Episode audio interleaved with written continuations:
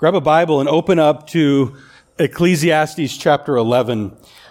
Today we're going to finish our study in this book.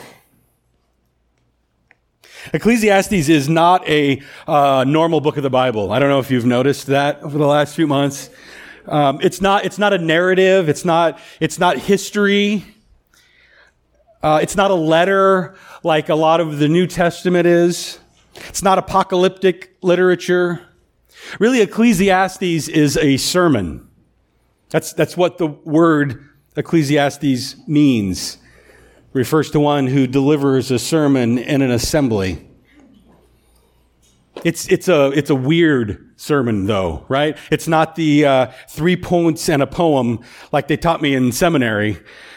It's all poem, and you have to like dig and think to get the points out of it. I think the reason that Ecclesiastes is so, is so introspective and so wistful and so contemplative is because the preacher doesn't, he doesn't just want to tell us something about life and the meaning of it. He wants us to think it through on our own. He, he wants to, to bring us along in this process of of thinking through things and hopefully teach us how to ponder better. And, and so uh, throughout the book, you see he asks these difficult questions and doesn't really give the answers to them immediately because he wants us to learn how to ask and wrestle with difficult questions that we have in our lives. He wrestles through things that seem so unfair because he wants us to see that it's okay to wrestle through the things that we see in life that seem so unfair. He mourns and he laments because he thinks that we should probably mourn and lament a little bit more than we do. And so often when we approach the Bible, we just want it to tell us what we're supposed to do, right? And, and for sure, Ecclesiastes uh, helps us to know how to live better. But uh, mostly, I think that this is a sermon that's trying to help us to think better, which is a skill that is, is so important. And I think most people don't wind up living meaningless lives because of any conscious choice. I just think that we don't really give it much thought. We don't spend a lot of time pondering what we do and why we do it. And so we just kind of do what everybody else seems to be doing. We do what we see other people around us doing. We do what, what seems to feel right at the time. We do things the way we've always done them without ever really stopping to think about whether or not what we're doing is right. And so more than anything, I think the preacher of Ecclesiastes just wants us to stop and think for a minute and then that, that process of pondering our existence is not something that necessarily comes easy or naturally to most of us. And be honest here, most of our lives are so jam-packed, right? There are so many things going on. There, I mean, there's work and then there's kids and then there's sports and then there's all these shows we got to binge and there's so many things that we can do that we don't have time. It would be easy. It's easy to have days go by, weeks go by, years go by without ever really taking the time to stop and sit and think without any real self-evaluation. And then, and then there's just noise around us all the time. And then if that noise stops for even a second, we have this fear, this very real fear of stopping and thinking. Because if we do, that might mean we've got to change something and change is uncomfortable. I think that's how people end up living meaningless lives where they spend most of it chasing the wind because we never really stop and think. And so Ecclesiastes forces us to be a little bit introverted.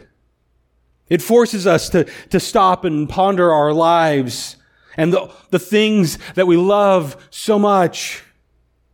And, and let me, let me just say, if you haven't done that, if you haven't had any time to stop and to think and to ponder what you do and why you do it at any point over the last few months as we've been studying this book, then you've missed the whole point. Go back and read it again. Slower. the conclusion of his sermon here is every bit as, as contemplative and poetic and introspective as the rest of the sermon has been. And here he comes to some simple conclusions about the meaning of life. And for those of you that have been following along over the last few months as we've been studying, uh, they'll sound familiar. He started off his sermon by showing how fleeting and meaningless it is to live our whole lives focused on these temporary things, right? Like, like work and like wealth, pleasure. Those things just, they're representative of really anything in this world that we could invest our whole lives into that won't last. The list could be way longer. He teaches that since death is inevitable and eternity is long, everything that we do under the sun will eventually be forgotten, then those things can't be the whole reason for our existence. There has to be something more. Look at chapter 11, starting in verse 7. He says, The light is pleasant. It's good for the eyes to see the sun. Indeed, if a man should live many years, let him rejoice in them all. Let him remember the days of darkness, for there will be many. Everything that is to come will be futility. Rejoice, young man, during your childhood. Let your heart be pleasant during the days of young manhood. Follow the impulses of your heart, and the desires of your eyes. Yet know that God will bring you to judgment for all these things. So remove grief and anger from your heart Put away pain from your body, because childhood and the prime of life are fleeting. One of the things that he's repeated to us over and over again through this book is one of the meanings of life. One of the, one of the things that he wants us to get out of this life is to enjoy it. To simply enjoy life. But to do it in a mindful and balanced way. Enjoy life with the understanding that there is a God and there'll be some sort of judgment to come. Enjoy the things of this world, but don't abuse them in a foolish and harmful way. Just enjoy life, especially while you're young and you can. He says, get rid of grief and anger and the things that cause so much wasted pain and just enjoy life. Don't allow other people or sin or sickness or evil or any other part of this broken and messed up world to rob you of the joy and the peace that God wants you to have. Back in, in chapter 5 was kind of the, the pinnacle. He says this, 518, Here's what I have seen to be good and fitting to eat, to drink, and enjoy oneself and all one's labor in which he toils under the sun during the few years of his life which God has given him, for this is his reward. Furthermore, as for every man to whom God has given riches and wealth, he's also empowered him to eat from them and to receive his reward and rejoice in his labor. This is the gift of God. He'll not often consider the years of his life because God keeps him occupied with gladness of his heart. So the realization that, that work and wealth and pleasure are not the whole meaning and purpose of our life should not cause us to become some sort of weird ascetic monks who shun all joy. That's not at all what this book of the Bible is telling us. Doesn't mean that we have to climb a mountain and wear itchy, uncomfortable robes and eat like bland, gross food. That's not what he's saying. We can and should enjoy life. But we, it has to be enjoyed. It can only really be enjoyed when we understand that it is a gift from God. In that, in that passage there in Ecclesiastes 5, he mentions God like five times. Eat, drink, enjoy the life that God has given you. The wealth and, and ability to enjoy whatever you have is a gift from God the things that occupy the majority of our days are God ordained. So I think that the ability to enjoy life without worshiping any temporary thing happens simply by acknowledging God. It comes when we realize that God is a loving father who wants to give his children good things when we see the food that we eat and the job that we work and each new day as a, as a gift from God our Father. When we do that, we can finally put the temporary things of this world in their proper place. When we enjoy life and praise God for giving us what we have. And then, and then learn to be content with whatever we have because we understand that it's enough. And we enjoy life when we learn to be good stewards and we abandon that, that greed and that selfish ambition and that, that constant grief and anger that come with trying to accumulate m- more stuff. Because we recognize that more stuff isn't the goal of life. Enjoying life can happen even on bad days, even when things aren't comfortable, even when we don't have much, even through sickness and suffering. As the preacher is very realistic here about the fact that there's going to be good days and bad days. There's a time to be born and a time to die and a time for everything in between. And God is there through it all. A closer relationship with Him helps us to remain joyful on the bad days because we know that God still holds us in His hand and He, he knows what He's doing. So the way in which we can uh, have real meaning in life, enjoy life, is simple things, li- little things. It's by, by bowing our heads and praying and thanking God before every single meal. By thanking God for our jobs and working at them in a way that honors Him, even when our jobs are tough by loving our spouse faithfully and thanking God for them every day. By being content with the size of our house and the age of our car. By seeing life every new day as, as a gift from God. I think that's the biggest shift that should come from this sermon It's, it's really more about how we view the things in our life. Not necessarily about radically changing everything that we do, but seeing things differently. Being more thankful to God for everything that we have all the time. And realizing that He wants us to receive good things from His hand with gratitude. Does that make sense? Enjoy God thank God way more for the things that He's given you in this life. Along the same lines, at the beginning of chapter 12 here, the preacher tells us that we need to remember our Creator. That's one of the purposes, one of the, the goals in our life is to remember our Creator. And, and he gives us this, this poem about old age and uses all of these interesting figures of speech to picture that aging process.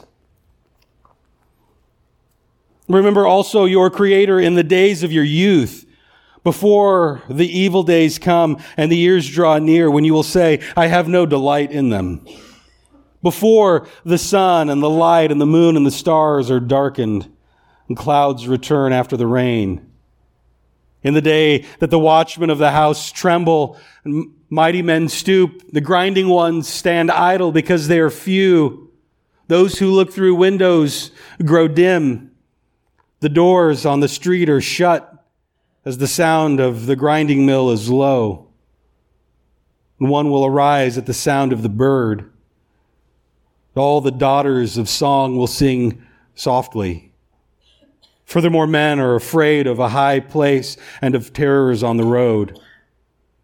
The almond tree blossoms, and the grasshopper drags himself along.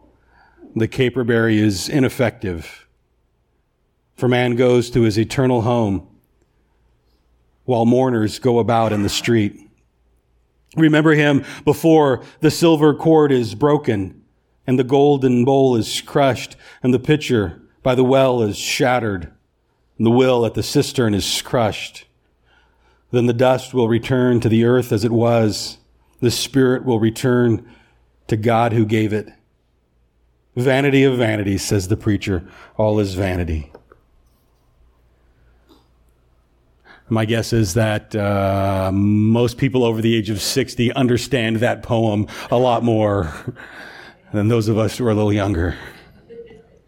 What he's saying here is remember God, honor God, give thanks to God while you're still young. Realize that the good things that you have are gifts from Him before you grow old. Enjoy life free from chasing after the wind, free from futile pursuits before your life is over. Remember God. This, this uh, sermon here in Ecclesiastes is the musings of an old, wise man who looks back over his life and the things that he spent so much time on and realizes that a lot of it was worthless. I think old age has a way of helping to clarify priorities, right? Because what's important to us when we're 10 aren't the same things that are important to us when we're 20, right? And when we're, when we're 40, the things that were so important to us when we were younger, they're different. When we're 60, 70, 80, those things that were so important to us when we were younger have changed. I, got a theory that if you live long enough, you realize there aren't a very long list of things that are super important in this life. Old age brings clarity, and we learn firsthand what the preacher of Ecclesiastes is saying about life under the sun and that it's true. But what if, what if we could learn the lesson that he's trying to teach us a little bit earlier? What if we could learn to remember and revere God before we grow old? What if we were, were, able to figure out the secret to the meaning of life before we spent most of that life stupidly chasing after the wind? There, there's gotta be, there's gotta be some sort of benefit to living a life where we think more deeply about our creator and our purpose. Maybe it's, it's as simple as being able to really enjoy life like he's asking us to in this sermon. Enjoy life in a healthy and wise and, and God honoring way. With, with God right there at the center of it. Because we're, we're able to learn, if we're able to learn at an early age that the chief end of man is to glorify God and to enjoy Him forever, Man, that, what a blessed life that will be. I think what Solomon is saying here is don't waste your life chasing after things that don't matter. Instead, remember your creator and enjoy the life he's given you. That kind of existence is so much better. You'll be able to invest your, your strength and your time and your energy and your resources into things that have eternal value. You'll save yourself all this wasted energy. You'll end up with deeper relationships with God and with others. You'll stop constantly chasing after the next thing and just enjoy what God has given you right now. I think maybe that's one of the biggest lessons that I've learned through this study of Ecclesiastes. Because sometimes I think I have a tendency to be a little bit uh, future focused. There's this line from an old poem that, that has always stuck in my mind, and I, I used to have it printed out and pinned on my bulletin board. It says, Each thing I do, I rush through to get to the next thing. In such a way do the days pass. And what the preacher of Ecclesiastes is saying is stop doing that. Don't live your life like that. Just enjoy each day. Why be in such a rush? Relax and be content. Be more present in the moments of your life right now. Don't be so greedy for what you want God to do someday that you miss out on what God has done for you right now. This seems like exceptionally wise counsel. If you don't believe Solomon and his sermon here, after the service, go find someone whose almond tree has blossomed, who's got some gray hair, and ask them. And they'll confirm this is true. Remember God while you're still young. And finally, the last bit of advice that we get from this sermon is to remember and fear God and keep his commandments. Chapter 12, verse 9, he says, In addition to being a wise man, the preacher also taught the people knowledge, and he pondered, searched out, arranged many proverbs. The preacher sought to find delightful words and to write words of truth correctly. The words of wise men are like goads. The masters of these collections are like well driven nails. They are given by one shepherd. But beyond this, my son, be warned. The writing of many books is endless, and excessive devotion to books is wearying to the body. The conclusion, when all has been heard, is fear God, keep his commandments. Because this applies to every person. For God will bring every act to judgment, everything which is hidden, whether it is good or evil. Fear God, re- respect him, revere him, love him, trust him keep his commandments. In other words, uh, obey God. There is a God in heaven who will take all of the unfair things that we see here on this earth and make them right. He'll take what's crooked and make it straight someday. There's a God who will bring all things into judgment.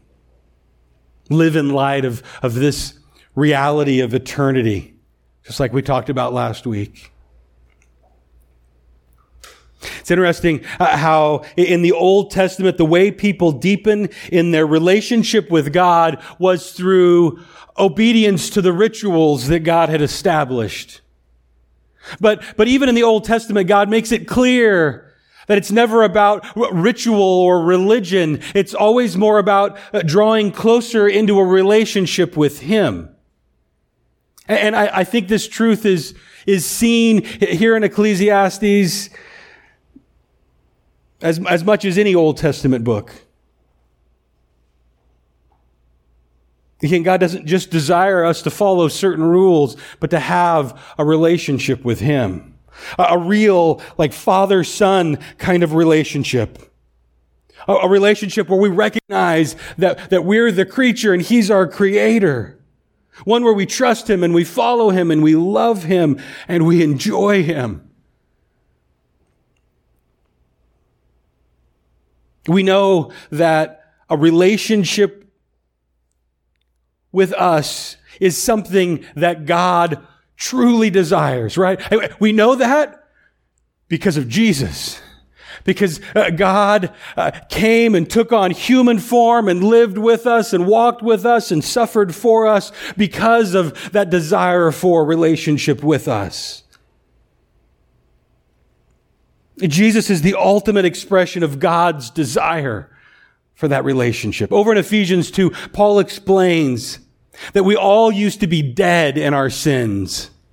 We used to follow the ways of this world, this, this fading, damaged, messed up temporary world.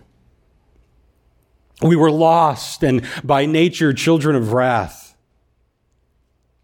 Instead of our lives having meaning and value and purpose in God, that, that meaning that God intended for us to, to glorify Him and to enjoy Him forever. Instead, we worshiped ourselves and we chased things that make us feel good for a few minutes. But God, because He's so rich in love and mercy, He made us alive together in Christ.